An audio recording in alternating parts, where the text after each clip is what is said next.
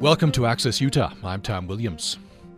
New York, 1888. The miracle of electric light is in its infancy. Thomas Edison has won the race to the patent office and is suing the only remaining rival, George Westinghouse, for the unheard of sum of only of $1 billion. And to defend himself, Westinghouse makes a surprising choice in his attorney. He hires an untested 26 year old fresh out of Columbia Law School named Paul Cravath. Uh, the the uh, task following uh, facing Paul is beyond daunting. Edison proves to be a formidable, wily, and dangerous opponent. Yet this young unknown attorney shares with his famous opponent a compulsion to win at all costs. How will he do it? As he takes greater and greater risks, he'll find that everyone in his path is playing their own game, and no one is quite who they seem. Graham Moore's new novel is called The Last Days of Night. It's based on actual events. It's about the nature of genius, the cost of ambition, and the battle to electrify America. Graham Moore is New York Times bestselling novelist, Academy Award winning screenwriter. Screenplay for The Imitation Game won the Academy Award and Writers Guild of America Award for Best Adapted Screenplay. In 2015, was nominated for BAFTA and Golden Globe. And Graham Moore joins uh, me now. Graham Moore, thank you. Uh, my pleasure. Thanks for chatting. Uh, so I just want to take uh, get into the last days of night, but before we do that, I just want to uh, take maybe five minutes uh, talk about the the whole whirlwind ex- uh, experience of, uh, winning an Oscar, the, the attention that came from the Imitation Game, that that uh, I don't is that life changing? How does that affect you? Oh yeah, yes, all that. It feels like it was you know.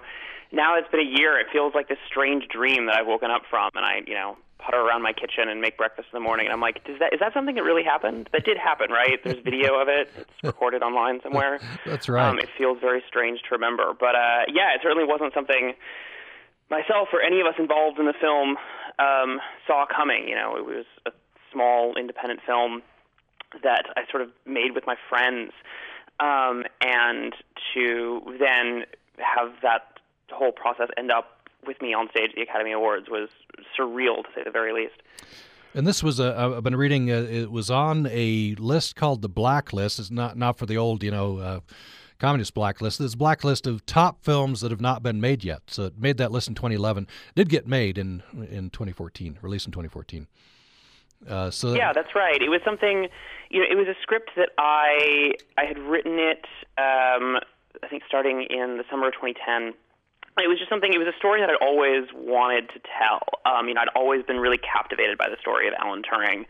So many of my own obsessions and fascinations and interested and interests seemed um, encapsulated by Alan Turing's personal story, and it always seemed like this um, this wonderful moment. I mean, if, if, it felt as if if anyone deserved a feature film treatment of their life, it was Alan Turing. Um, and it always shocked me that no one had, uh, no one had made one. So, you know, as I, I wrote my first novel and that came out, and I uh, kind of moved to Hollywood and did some screenwriting, and I'd always call my agents and managers and things and say, "Hey, you know, um, there's this film I want to write uh, about Alan Turing," and they would all sort of say, you know, mathematicians in the 1940s in England and code breaking. You know, we can feel our eyes rolling from here. Uh, you know, no one will ever make that film. It's not commercial enough. It's, uh, you know, that's there's no way that that movie will be a big hit.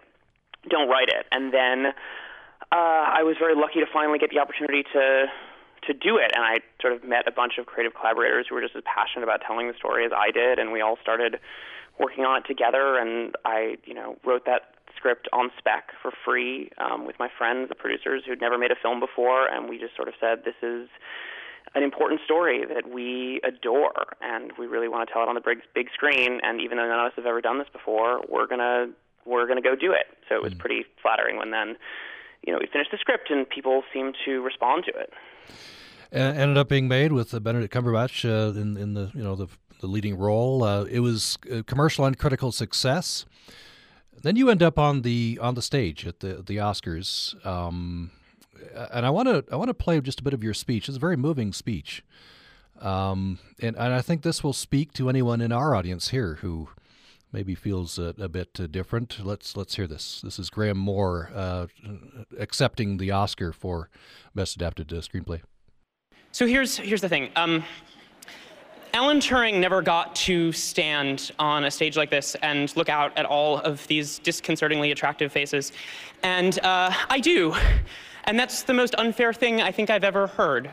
Um, so in this brief time here, what I want to use it to do is, is to say this. Um, when I was 16 years old, I tried to kill myself um, because I felt weird and I felt different and I felt like I did not belong. And now I'm standing here. And so I would like for this moment to be for that kid out there who feels like she's weird or she's different or she doesn't fit in anywhere. Yes, you do.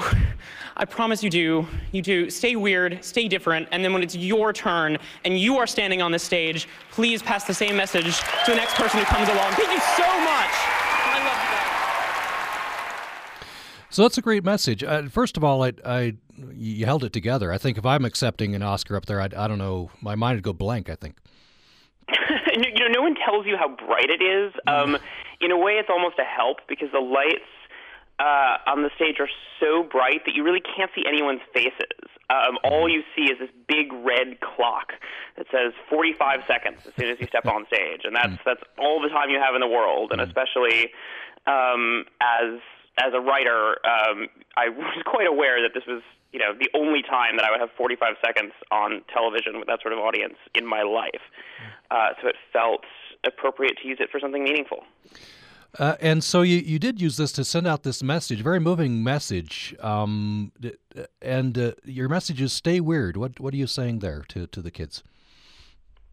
Uh, I think I was saying that uh, we all we all feel like outsiders in our life at different points, and I, you know, told a brief story about feeling that way myself, and I think that was one of the messages of our film as well, of the Imitation Game. And I, I think I was saying that, um, you know, we, we find homes and places to belong unexpectedly, and even if it feels like one might not belong, uh, one does. Um, it, it, so just stay the course. Listen to your to you know your own voices. I guess that's. Uh, and you did talk about suicide. There, far too many of our young people commit suicide. I, I think because of I mean, because of uh, depression, because of other things, but but some because they don't feel like they have any place to fit in.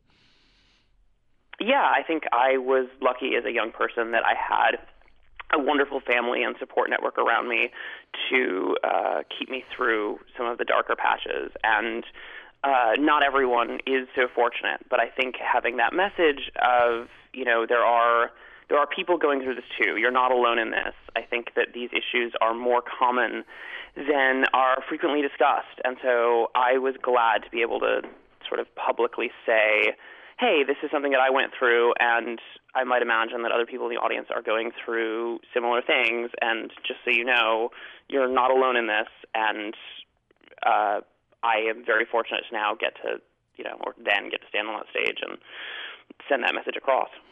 You gotten any feedback, especially from young people, or any feedback at all from that? Uh, I've, I've, noticed it's been written up in the press as, as one of the better speeches of, of that year, but uh, have you got feedback? Yeah, it was pretty lovely. I mean, sort of going about my life for the next months and even now, and having people, you know, come up to me on the street or in a restaurant or something and say nice things or say how much the speech meant to them. Um, you know, it was a little bit surreal. The Oscar bubble is its own strange thing, and I spent months doing, you know, award shows and and all that stuff. And so then it was nice to kind of return back to my real life um, and go back to writing and finish this book and do all the things that I sort of got in got into writing to do to actually write um, and then to sort of still get these messages. Even now, probably about once a month, I'll have someone come up to me on the street and, you know, tell me a story about themselves or someone in their family. Um, and it's always very, um, very generous and very open of people. Um, so that's been, I think, one thing that's been lovely for me is seeing other people experience um, these experience that message uh, as as a call to be able to talk about these things publicly, to not have to sort of hide these stories in their own lives. And so um, that's that is what I hope the big takeaway from it is that that from my in that brief moment on a stage at an awards show sharing the story, other people feel more comfortable sharing their own stories as well. Mm, yeah, must be very gratifying. One more thing on the imitation game. You said you you were uh, attracted, obsessed to this the, the, story of Alan Turing, and I, I guess you know, learning more about you, it connects up. You're that's part of the message of this film, isn't it? It's finding it finding is. place I mean, of I acceptance. Someone, I think Turing.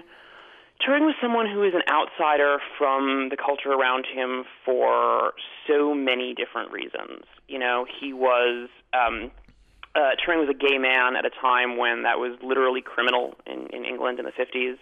Um, he was also the smartest person in every room that he entered. Um, he was, I would suggest, one of you know the great scientists of the 20th century, one of the great minds of the 20th century. Um, he also was someone who I think we would now describe as being on the um, on the autism spectrum. That wasn't a concept or a term that quite existed at the time, but I would suggest, based on interviews with people who knew him, um, based on talking to people who were around him a lot, that that seems uh, like an accurate way of describing him. Uh, you know, I think that's so. So he was he felt to me like the outsider's outsider. You know, he had so many different um, things that kind of made him stand apart from the world around him, and yet he was almost singularly responsible for so much of the modern world. I mean, he was the guy who came up with the the framework behind which the British broke the German codes during the Second World War, which directly led to the Allied victory in the war. He was the guy who conceptualized what we now call the modern computer. I mean, so much of what we have is thanks to him, and he ended up being the sort of forgotten figure uh, despite all of that. So, so he was this uh, subject of great kind of inspiration and meaning for me. Mm. Let's take a brief break. When we come back, uh, I want to jump into the last days of night. This is some fascinating history. Uh, you have these great inventors, uh, Titanic battle, billion dollar lawsuit. Graham Moore takes us into this world. Uh, it's the last days of night. Let's take a brief break. Programming on Utah Public Radio is made possible in part by our members and the Utah State Historical Society hosting the Rural Utah Western Issues Conference. Friday, September 30th in West Valley City. Agenda and registration information available at history.utah.gov. Welcome to Science by the Slice. USU mathematician Nathan Geer understands challenges his students face as they tackle new math skills because he himself has worked on certain math problems for years. Geer says students get discouraged because they can't solve problems immediately. Getting stuck, he explains, is part of the learning process. To make math more accessible, Geer is developing three to five minute podcasts to acquaint students with new vocabulary and orient them to new material prior to class lectures. His goal is to help students more quickly grasp core messages and make math learning less intimidating. This segment of Science by the Slice is brought to you by the USU College of Science offering degree programs in mathematics and varied scientific disciplines. Details at usu.edu/science.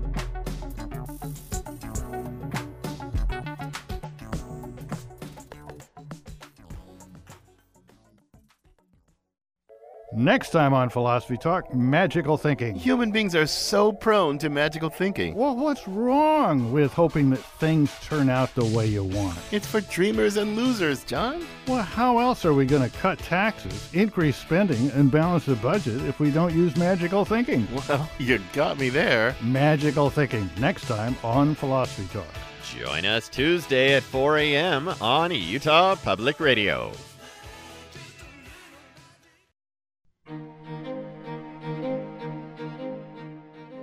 We're back with uh, Graham Moore.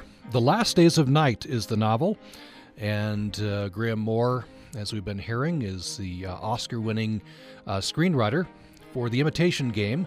Uh, he's also New York Times bestselling novelist of the Sherlockian. And uh, he's out with a new book. It's called The Last Days of Night. it starts in New York, 1888, the miracle of electric lights in its infancy. We're going to learn about Thomas Edison and George Westinghouse and Nikola Tesla. And uh, Graham Moore um, sees this world, has us see this world through the eyes of a young attorney just out of uh, Columbia Law School, hired by George Westinghouse to, uh, to defend a lawsuit that Edison has uh, has sued Westinghouse. Uh, so I want to jump in uh, here. The the thing that when when I came to the just the novel, uh, you know, cold here, um, uh, the first thought I had, and it was interesting to to, to see you've uh, talked about this. You talked about it in the novel. This is such um, such a big leap for the for the average person. You go from gas light to electric light, and uh, uh it, it, I'm hard pressed to think of a, a bigger change that uh, that ordinary citizens went through. Yeah, that was exactly uh, one of the things that had gotten me so excited about writing about this period from the start. What felt to me like this hinge moment in history when the night sky was lit up for the first time. I mean, if you read the diaries, the letters of people living in New York and in all, all, of America in the 1870s and 1880s, their descriptions of seeing electric light for the first time are shocking, in some cases, literally. I mean, they describe it as if they were seeing a new color for the very first time. They'd never seen anything like it. Um, everything looked different, and you get you start getting all these these social changes that result from it as well. Uh, you know, public squares are now lit up better at nighttime, which means that crime rates go down. It's hard to mug someone if it's much brighter out. Um, you start factories can now run 24 hours a day because there's nothing, uh, you know, it's it's light enough for workers to uh, work 24 hours, which starts creating all these conflicts, you know, between labor and management, and starts laying the grounds for a lot of these industrial age uh, labor conflicts. Uh, so it's it's this tremendous um, this tremendous social change, and, and this idea of living through a period where you are seeing something brand new for the first time, seeing something that no one had ever seen before.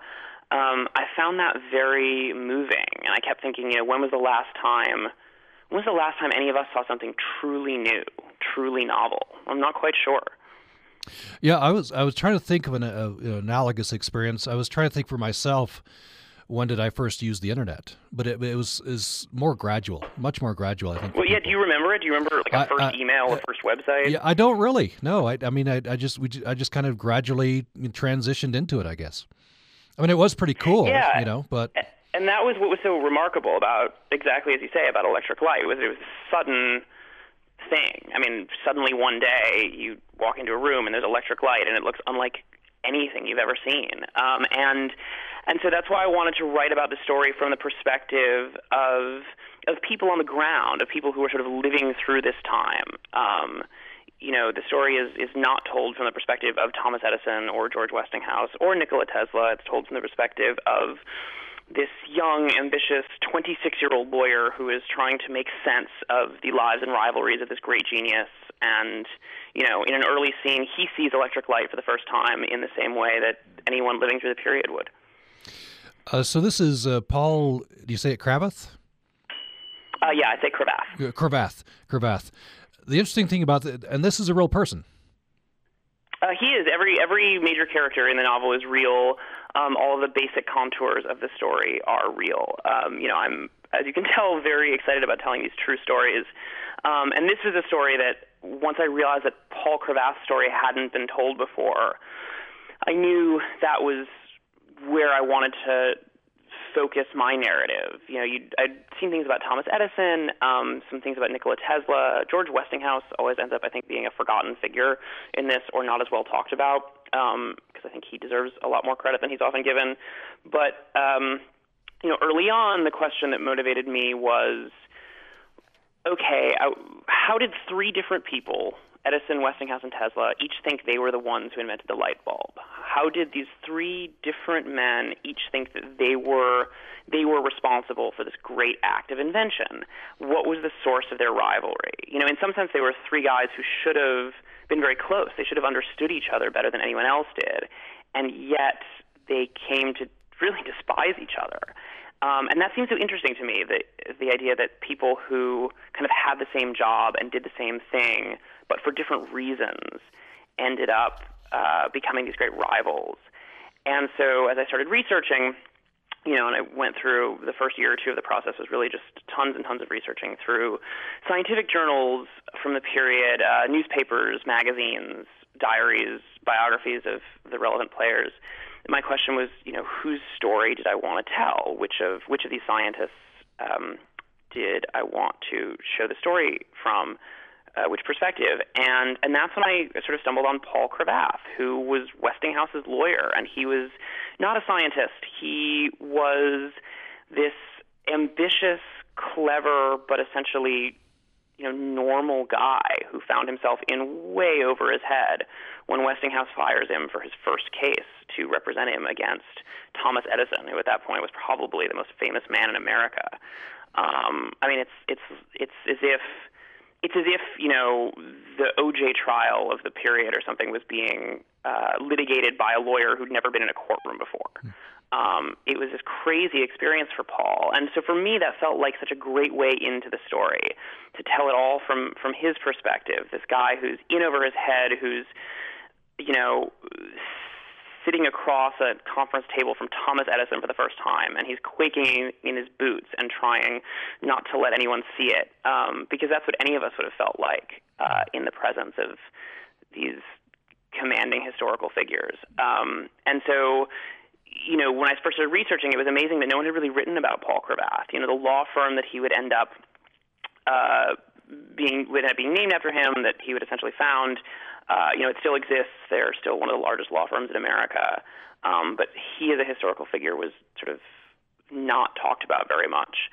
Um, but he provided this perfect lens into the story. He felt like me or you or anyone um, who you know was not the once in a generation genius uh, that Thomas Edison is. Not to speak for you in this situation, um, but he was he was just this clever guy who was uh, trying to make sense of it all as he was seeing electric light for the first time and uh, trying to hold his own against these uh, commanding figures. It's interesting to see uh, these three iconic figures: Edison, Westinghouse, and um, and Tesla through the eyes of Paul Cravath. And of course, that was your purpose. Uh, because, especially in the case of Edison, at least for a time and until you know, recent times, Edison was became sort of a saint, didn't he? He became uh, he became the epitome of perseverance. And his famous quote, yes. you know, invention I think, you know, it's one of those. If you if you look in a if you look in a lower school textbook or you ask a, a you know, a 10 year old or something, who invented the light bulb, they'll say Thomas Edison. And I think his legend uh, spread far and wide um, as this kind of great inventor. Um, and, and in some sense, it's very well deserved. Um, I don't want to take something away from Edison. I mean, he was this amazing uh, kind of rags to riches American success story. Edison was sort of literally homeless as a teenager. I mean, he was riding when he was 16. He was riding on the back of railway cars, selling candy to you know up and down the the cars on these trains in Michigan. Um, and then by the time he's 30, he's living on one of the largest mansions on Fifth Avenue. Um, that is the kind of just unprecedented self-made success that Thomas Edison was, um, and he did it all by inventing these things, um, starting with telegraph equipment and working on the telephone and then onto the light bulb and a million other devices. Um, but Edison also got that far by being quite a good salesman. Um, you don't you don't sell a lot of light bulbs unless you're very good at selling them, and that's mm-hmm. something that Edison was quite good at. Um, he, I would suggest that he essentially invented the modern concept of branding. Edison was the first guy who took all the different products that were coming out of his lab. He would put the word Edison on the side of them in the same font, the same size, on all sorts of different products that did different things. Um, and he, he put the word Edison inside an oval that looked just like a cattle brand. Um, and that's where we that's why we call it branding today. Mm. Um, and that is that was very conscious on his part. I mean, he wanted the name Edison to mean something, to signify something um, to and and he was quite successful at it. So he was very good at at playing the press and um, kind of burnishing his own image and telling these own myths about his life and myths about his process of invention. Um, and uh, that is that's no small thing either, and that is was certainly a valuable skill. Um, and you know, his legend is obviously, if you ask if you ask anyone now, you know, whose name is better known, certainly in association with the light bulb, Edison, Westinghouse, or Tesla, I think the answer is pretty clear. Mm-hmm. Even though the truth is a little more complicated. It is, yeah, which is the, you know, one of the points of the novel. Um, you, you, have uh, sprinkled throughout the book, you have quotes from modern day inventors or entrepreneurs. You you have quotes from the, some of these um, gentlemen that you talk about in the book as well. I want to read this one. This is uh, uh, from part one. Um, this is Bill Gates. Don't you understand that Steve doesn't know anything about technology? He's just a super salesman. He doesn't know anything about engineering, and 99% of what he says and thinks is wrong. I assume he's talking about Steve Ballmer. Uh, he's talking about Steve Jobs. Oh, Steve. Oh, Steve Um, Jobs. Okay, not his partner, but but the rival. Yeah. Okay. No, it's, it's yes, his rival Jobs, and then the book follows that with a quote from Edison, where he, uh, sorry, from from Jobs, where he says some rather unflattering things about about Gates. Y- yeah. Um, and but exactly what you're pointing out is is one of the things that I got so excited about with the book was these kind of very eerie tensions um, and resonances between the arguments between Edison and Westinghouse and the modern day arguments between comparable scientific and technological figures like uh, Jobs, like Gates. Um, you know, we, exactly as you were just describing, you know, uh, Gates would, well, jo- uh, Ga- Gates would always say about Jobs, oh, you know, that guy isn't really a scientist. He's not really an engineer. He's just this great salesman, uh, which is, you know, pretty much word for word what Westinghouse would say about Edison. And then conversely, you know, Jobs would always say back to Gates, this guy has no vision. Uh, like he doesn't really understand how technology works. He, he's he's not. Uh, he doesn't have the vision to really um, change anything fundamentally. Um, he's just sort of good at tinkering, which is also exactly what Edison would say about Westinghouse. Um, I think these dynamics of kind of who's a real scientist, who's a real engineer, who's just a salesman, is there something necessarily wrong with that? Uh, I think we saw them in the 19th century. I think we saw them in you know the 1990s and early aughts with Edison and or with uh, Gates and Jobs. And you know I keep wondering who our sort of today's equivalents are. If it's Elon Musk and Peter Thiel um, or or something like that. I think it's a fascinating debate about what it means to invent something, what it means to create new technology. What do you think the next horizon is? You mentioned Musk. Uh, you know, the, we've got some of these big time entre- entrepreneurs uh, going to space. Is it the person who can take us to Mars? What's what's the next horizon? Do you think? Yeah, I think those are really good questions. I think, um, And I think it, you know, it'd obviously be easier to figure out in hindsight. I think Musk certainly has to be at the top of anyone's list of uh, Edisonian figures um, of our of our day and age. I, mean, I think he's he's very good at branding. Um, I think he's very good at at telling a good story about what he's doing.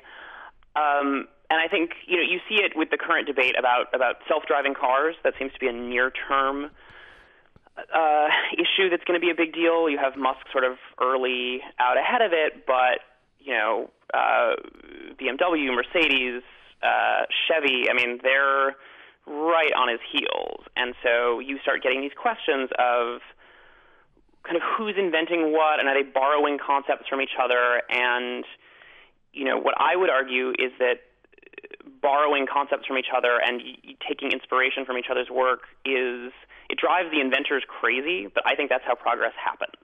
Um, I don't think that any one inventor is ever responsible for anything truly world changing. I think we tend to, there's this cultural f- uh, fiction where we we always want to say that you know who is the guy who invented the light bulb? Who is going to be the person who invents self-driving cars? And what I'll say, my my suggestion would be that there is it's not one person. There's there may be one name who starts getting the credit for it, and that's certainly what happened with the light bulb. But it's more complicated than that. Um, you know, in the case of the light bulb, you've got Edison, who sort of initially planted his flag in the ground there, but then Westinghouse and Tesla improved Edison's light bulb so dramatically that I would argue that you know the thing we now call the light bulb, the thing we now call electric light, has much more to do with what Westinghouse and Tesla did than what Edison initially did. Um, and we'll see that I think with self-driving cars now, um, which are really, you know, it. The impression I get from people I've talked to in the field are that we're really five to ten years away from ubiquity. That within five to ten years, you know, they will be all over the the road, and people won't be touching steering wheels anymore. Um, which is I can't tell if that's terrifying or shocking or amazing. Maybe that will be the next truly new thing we see. Yeah, it's it's some of these things uh, are pretty spectacular, and maybe would approach, you know, the the advent of the light bulb in an electrified city but that must have been pretty spectacular. Uh, I want to uh, talk a little bit more about that, get into talking about Tesla and Westinghouse uh, as we go along here as well. Let's take another brief break. We're talking with Graham Moore, New York Times bestselling author of The Sherlockian. He's also the uh, screenwriter for The Imitation Game. He won the Academy Award for that. Uh, and the new novel is The Last Days of Night. I'm Stephen Dubner. On the next Freakonomics Radio, imagine you're a kid who grows up to become a professional athlete, and now your mom thinks she's entitled to a share of your new riches. She just said I owe a million dollars. You know, because I, I had you, I raised you. Maybe kids should pay back their parents for raising them. And that's next time on Freakonomics Radio. Join us Thursday morning at 10 on Utah Public Radio. Programming on Utah Public Radio is made possible in part by our members and Utah Humanities, empowering Utahns to improve their communities through active engagement. Online at utahhumanities.org. Are you looking for a way to make your nonprofit organization more visible to our statewide community?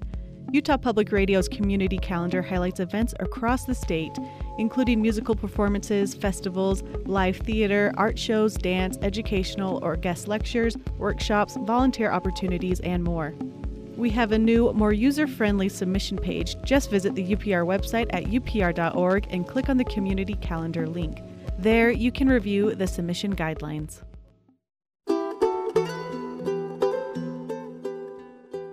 We're back with uh, Graham Moore, New York Times bestselling author of The Sherlockian. He is uh, author uh, most recently of The Last Days of Night, and Graham Moore won the Oscar for Best Adapted Screenplay for The Imitation Game.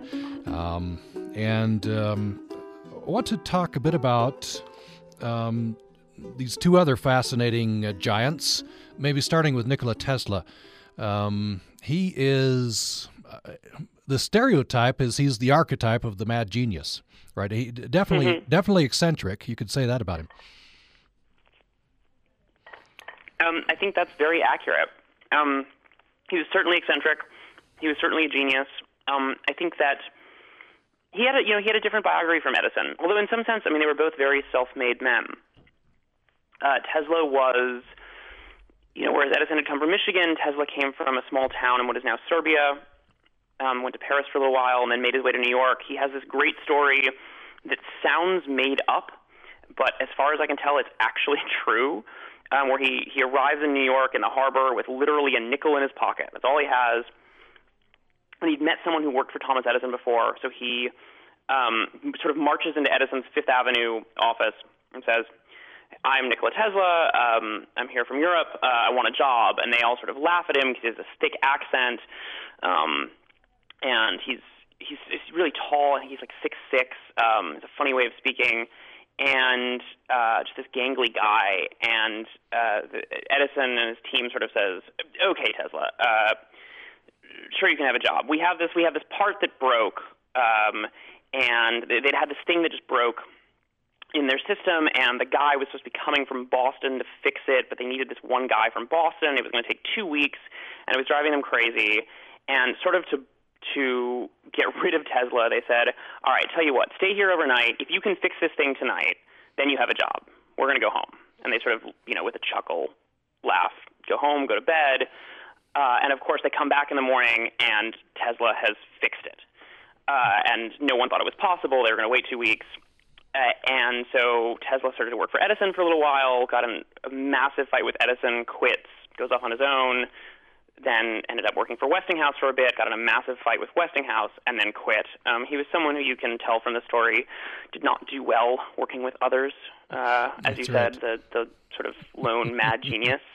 I think we would certainly describe him in modern terms as being schizophrenic. Um, mm. That you know, it was not a word that existed in 1880, but I think it's accurate. Uh, you know, he had visions, he heard voices. Um, and he would literally describe in his diary he would say that these visions he saw in front of him which which terrified him i mean he was you know suddenly he'd be sitting there and suddenly the table in front of him would appear to be bursting into flames um, and it was all in his head. Um, and he would say uh, in his diaries that these visions were directly responsible for his insights into technology, that he would see something in them that would then inspire him to go back to his notebook and jot down the next great breakthrough.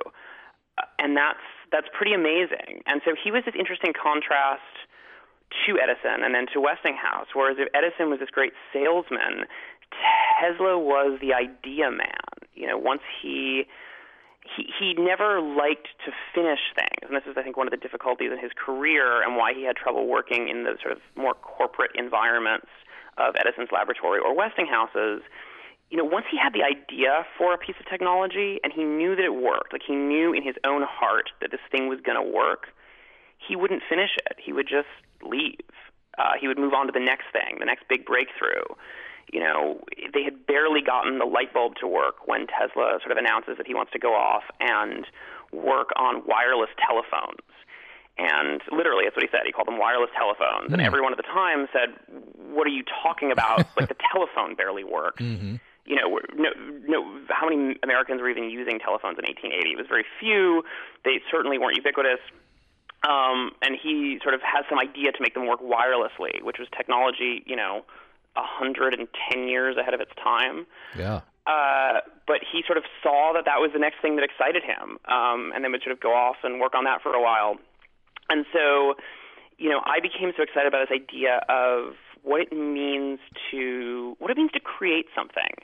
You know, if if Edison was such a great salesman, te- Tesla was was all ideas. He was performing for an audience of only himself.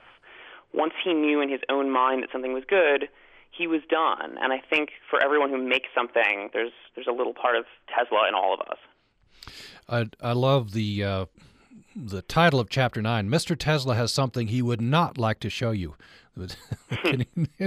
yes, well, and that was the thing. There, that, that is a in that chapter he gives a public demonstration of some of his brand new electrical technology, and that's based. That's a real event. He really did do that demonstration in the novel some of the dialogue that he delivers is word for word from the actual speech he gave that night. Mm-hmm. Some of it, uh, I've kind of condensed it and shortened some bits and reworked it a little bit. But some of those lines are what he actually said that night. Uh, and the book is sort of generally like that, where I would suggest that all the major events of the book did happen, but I've kind of fudged the timelines and moved things around to sort of help push the narrative forward. Um, but almost on a sentence by sentence level, you know, you'll have like one sentence that is you know, from a New York Times account of what happened that day, and then the next sentence will be something I've kind of imagined because we don't know, you know, the actual details of, of the next moment. Right. Uh, but so he's he was he was very reluctant to make these public demonstrations. I mean, you can imagine we don't have audio of him speaking, uh, you know, because it was the 1880s. But he, all the reports sort of have him being very hard to understand. Um, and people have different sort of explanations for why. It was like uh, some people said it was because of a thick accent. Other people said he just sort of had a funny lilt to his speech, a funny way of talking, um, and he was not very good. I don't think eye contact was his strong suit. Um, he was not he was not much of a public speaker. So when he was forced to kind of demonstrate some of his technology, it did not go very well. So the opposite of Edison, who would put on, I mean, Edison for a time was basically like the Ringling Brothers circus, or he was he was P.T. Barnum. I mean, he was putting on these shows of his technology, um, and Tesla didn't quite couldn't quite do that. Um, and so I think you know again, if you look at that as the the Gates and Jobs sort of comparison. Um, you know, Jobs is famous for his presentations, right? For mm-hmm. putting on his black turtleneck and going on stage and kind of giving these amazing speeches and launches of these new products, whereas Gates always stayed behind the scenes. You know, you don't associate him with uh, doing a ton of press. He didn't put his name out there in quite the same way. I want to get in talking about George Westinghouse. He, he's uh, uh, Edison, very you know colorful, very well known. Um, Nikola Tesla, even more colorful and and not as well known until I think recent times. Uh, but first, I want to uh, hit this head on, and, and, we've we've talked about this a little bit. But you posed some very interesting questions about invention. Who is the inventor? The one with the idea, the one who makes a working model, or the one to obtain the patent? Yeah, I think that is uh, an excellent way of, of, of framing the question of the novel. You know, Edison was the one who ended up getting the patent, um, but then a few years on the light bulb, and but then a few years later, Westinghouse, essentially based on some pioneering work that Tesla did, just m- improves it by an order of magnitude. Um, you know, and I would suggest the order of magnitude that Westinghouse, based on Tesla's work, end up improving it is so great. It's it's almost a different thing. Um, and this was sort of this was the why the law becomes uh, kind of the folk that why the law became the battleground for this fight because you know Edison is saying you stole my idea and Westinghouse is saying no no no I improved it so much that it's like America needs this. It's better for people if they have this technology. Um, and it's true. Like Edison's Edison's light bulb wasn't very good. His system wasn't that good, uh, it, but it was first. And so I think that's an interesting question about who sort of gets the credit for it. And I'll say, not to give away the ending of the book, you know, this goes this goes all the way to the Supreme Court. Wow. Uh, Paul Cravath, our Wow. ace young lawyer, Mhm. uh, sort of fights this all the way to the Supreme Court, and Edison wins. Um, uh, Edison wins the lawsuit, but Westinghouse wins the war. Yeah, and if yeah, you if you or anyone listening to this, you know, you look around at the light bulbs above you or next to you and the electrical equipment that's all around you, that is all running on Westinghouse's system. It is it's Westinghouse based on Tesla's work who lights and electrifies the United States. But Esla won, but Edison won the court case, and sort of how that happened is the story of, of the novel. Yeah, fascinating story. Yeah, I was just going to say, um, Westinghouse won the war, as you just said. Uh, the you know DC versus AC. Westinghouse is AC. Uh, he he he wins the war in the long long run. Uh, but we have kind of a vague idea of Westinghouse. My vague idea, uh, probably uninformed, is he he's less the inventor, more the businessman. He's more the guy that made made everything work. Uh, I think that is accurate, and I would I would stake my claim to defending that as an accomplishment in its own right. I think we think there's this cultural thing where I think we say, "Oh, he's just a businessman; like he doesn't deserve the, the credit for the real genius." And what I would suggest is that there's a there's a genius in that too. Um, you know, Westinghouse's Westinghouse's lab and factories work very differently from Edison's. Um, I, what I would suggest is that if if Edison was all about the public, it was all about selling, and if Ed, and if Tesla was all about his own mind, all about pleasing himself, Edison, Westinghouse was the one focused on the product itself. Westinghouse didn't care if he sold the most light bulbs or if he was first with the idea for the light bulb. He wanted to make, he wanted to manufacture the very best light bulbs in the world. It was all about quality for him. And maybe they'd be a little more expensive. Maybe it would take a little bit longer to reach the market. But he felt, I think, in this very noble way, that in the end, quality would win out. And I think he had this faith in good technology uh, and in and in the best technology winning in the end. And I and I would suggest he had a faith in kind of the American people deserving the best technology. I think he was offended by Edison. I think he was offended that Edison was so concerned with being first and so concerned with being famous that he would put out what Westinghouse felt were subpar products because quality takes time and quality takes effort. I, I look at Westinghouse as this great craftsman, um, and but but as you know, he was like a, a master cobbler or something. But as such, you know, he he wasn't he was never first to anything. Um, never in his life. I mean, Edison. If you look at it, Edison kind of got famous initially, got quite successful initially on um, telegraph and telephone technology, which was kind of the bleeding edge of, of new technology in the in the 1870s.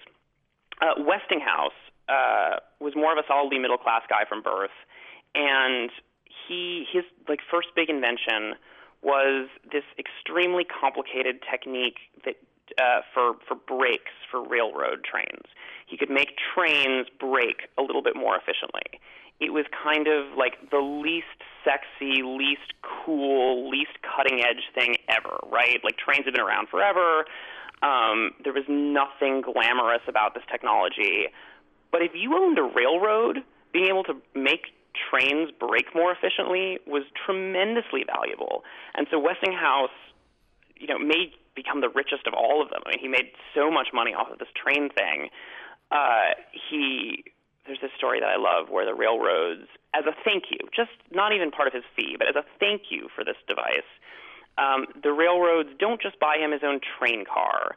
They build him his own train line that runs from Hmm. Pittsburgh to his home uh, a few miles uh, outside Pittsburgh in a suburb. Uh, that was the value of Westinghouse's work. Um, and it was a similar thing where he went and said, you know, trains aren't braking efficiently. I can I can make this better. I'm looking at the technology that exists, and I can make this work a little bit better. And that's what he did with Edison's uh, work. And I think that's uh, it is it is less glamorous than than what Edison did, but I would argue no less valuable. Just have uh, oh three or four minutes left in the conversation. I want to end uh, where we began. Um, the the title is "The Last Days of Night," and uh, you, you went back and you read uh, diaries and journals and newspapers. I wonder if you'd talk a little bit more about what a change this was for to go from gaslight to electrified cities and electrified homes. Um, it, it's something that we said beginning the program would can't hard hard pressed to find a parallel for in our day. It is. I think it's something it, that kept stunning me the more I read about it. How how shocked people were by this process of of electrification. And if you think about it, you know, some of the new things we've seen in our lifetime are are new technology th- that is of uncertain value when it is first introduced. Um, I'm sure we can all remember. I remember when the car phone came out, uh, and then the cell phone, and everyone said, "What is that really useful? What are we going to do with that? Who wants to be on the phone in their car?" Um, I remember my mom had a car phone when I was a kid, and you know her friends would tease her about it. It was like, "Who needs to call you when you're in your car?" And um, I think I was, I was, I think the first person I knew who had a cell phone because I lived across. I grew up in Chicago, and I grew up across town from where I went to high school, and so I would you know, as soon as I got my driver's license, I drove a carpool of these other kids across town to the school, and I think all the parents kind of chipped in together to get me a cell phone in case I got in an accident or something. I'm not sure what the purpose was, but it was uh, very sweet. But I remember getting the cell phone and everyone saying to me, uh, my friends at school would say, "What are you going to do with a cell phone? Who's going to call you? Who needs to call you while you're driving? Who needs to call you, you know, when you're at school? This is absurd." Uh, and it turned out cell phones were kind of a big deal.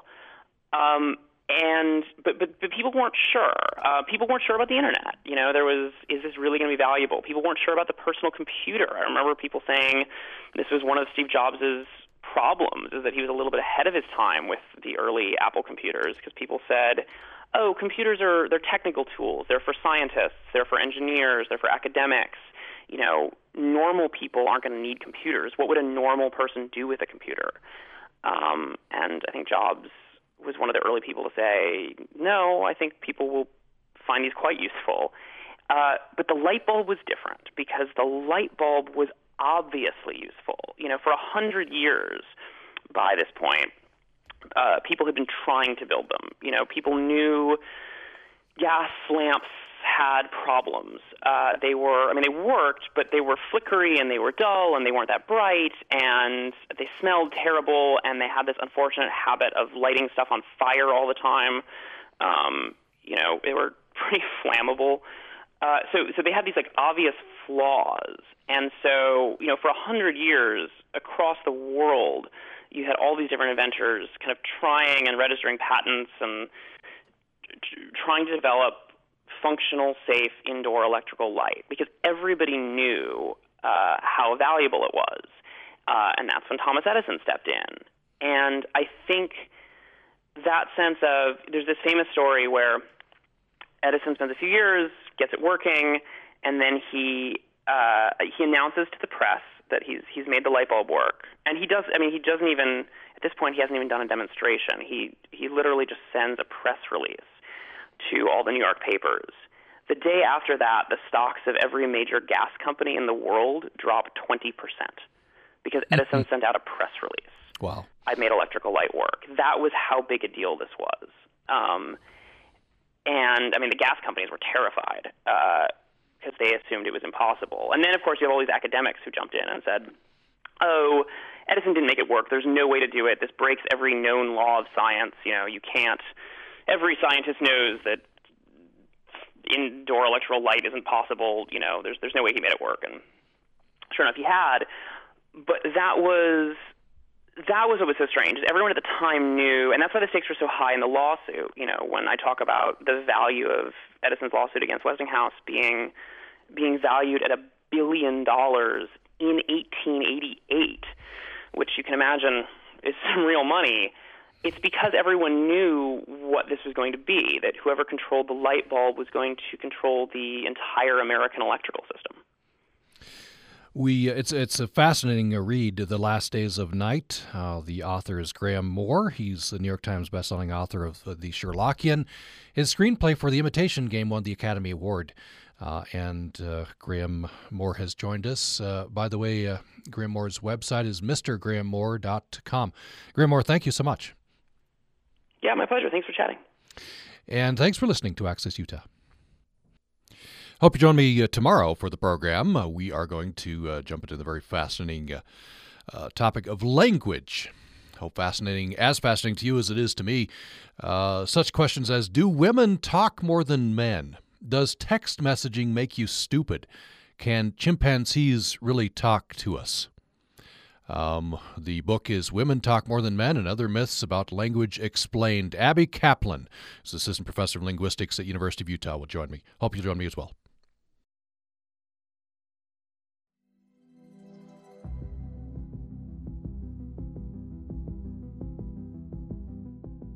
So I've got a question for you guys. Why do you volunteer at Utah Public Radio? Well, it's because I support quality programming. I like to volunteer to support the local NPR member station. You get to watch the people do what they do, make radio magic. That sounds awesome. I want to volunteer. How do I sign up? The pledge drive is September 10th to the 16th. Just go to upr.org. That's upr.org. And look for the blue box to sign up for your time slot.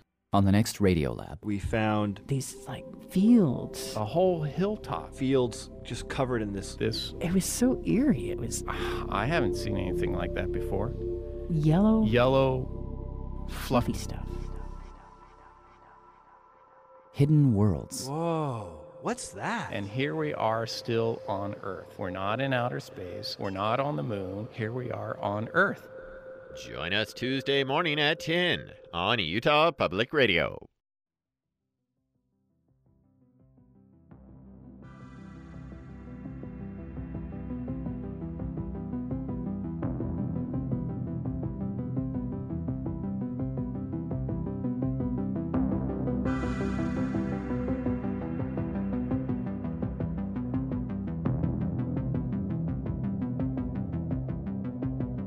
Utah Public Radio is a statewide service of Utah State University and the College of Humanities and Social Sciences. KUSR Logan, KUSK Vernal, KUSL Richfield, KUST Moab, KCEU Price, KUSU FM Logan, also heard at upr.org.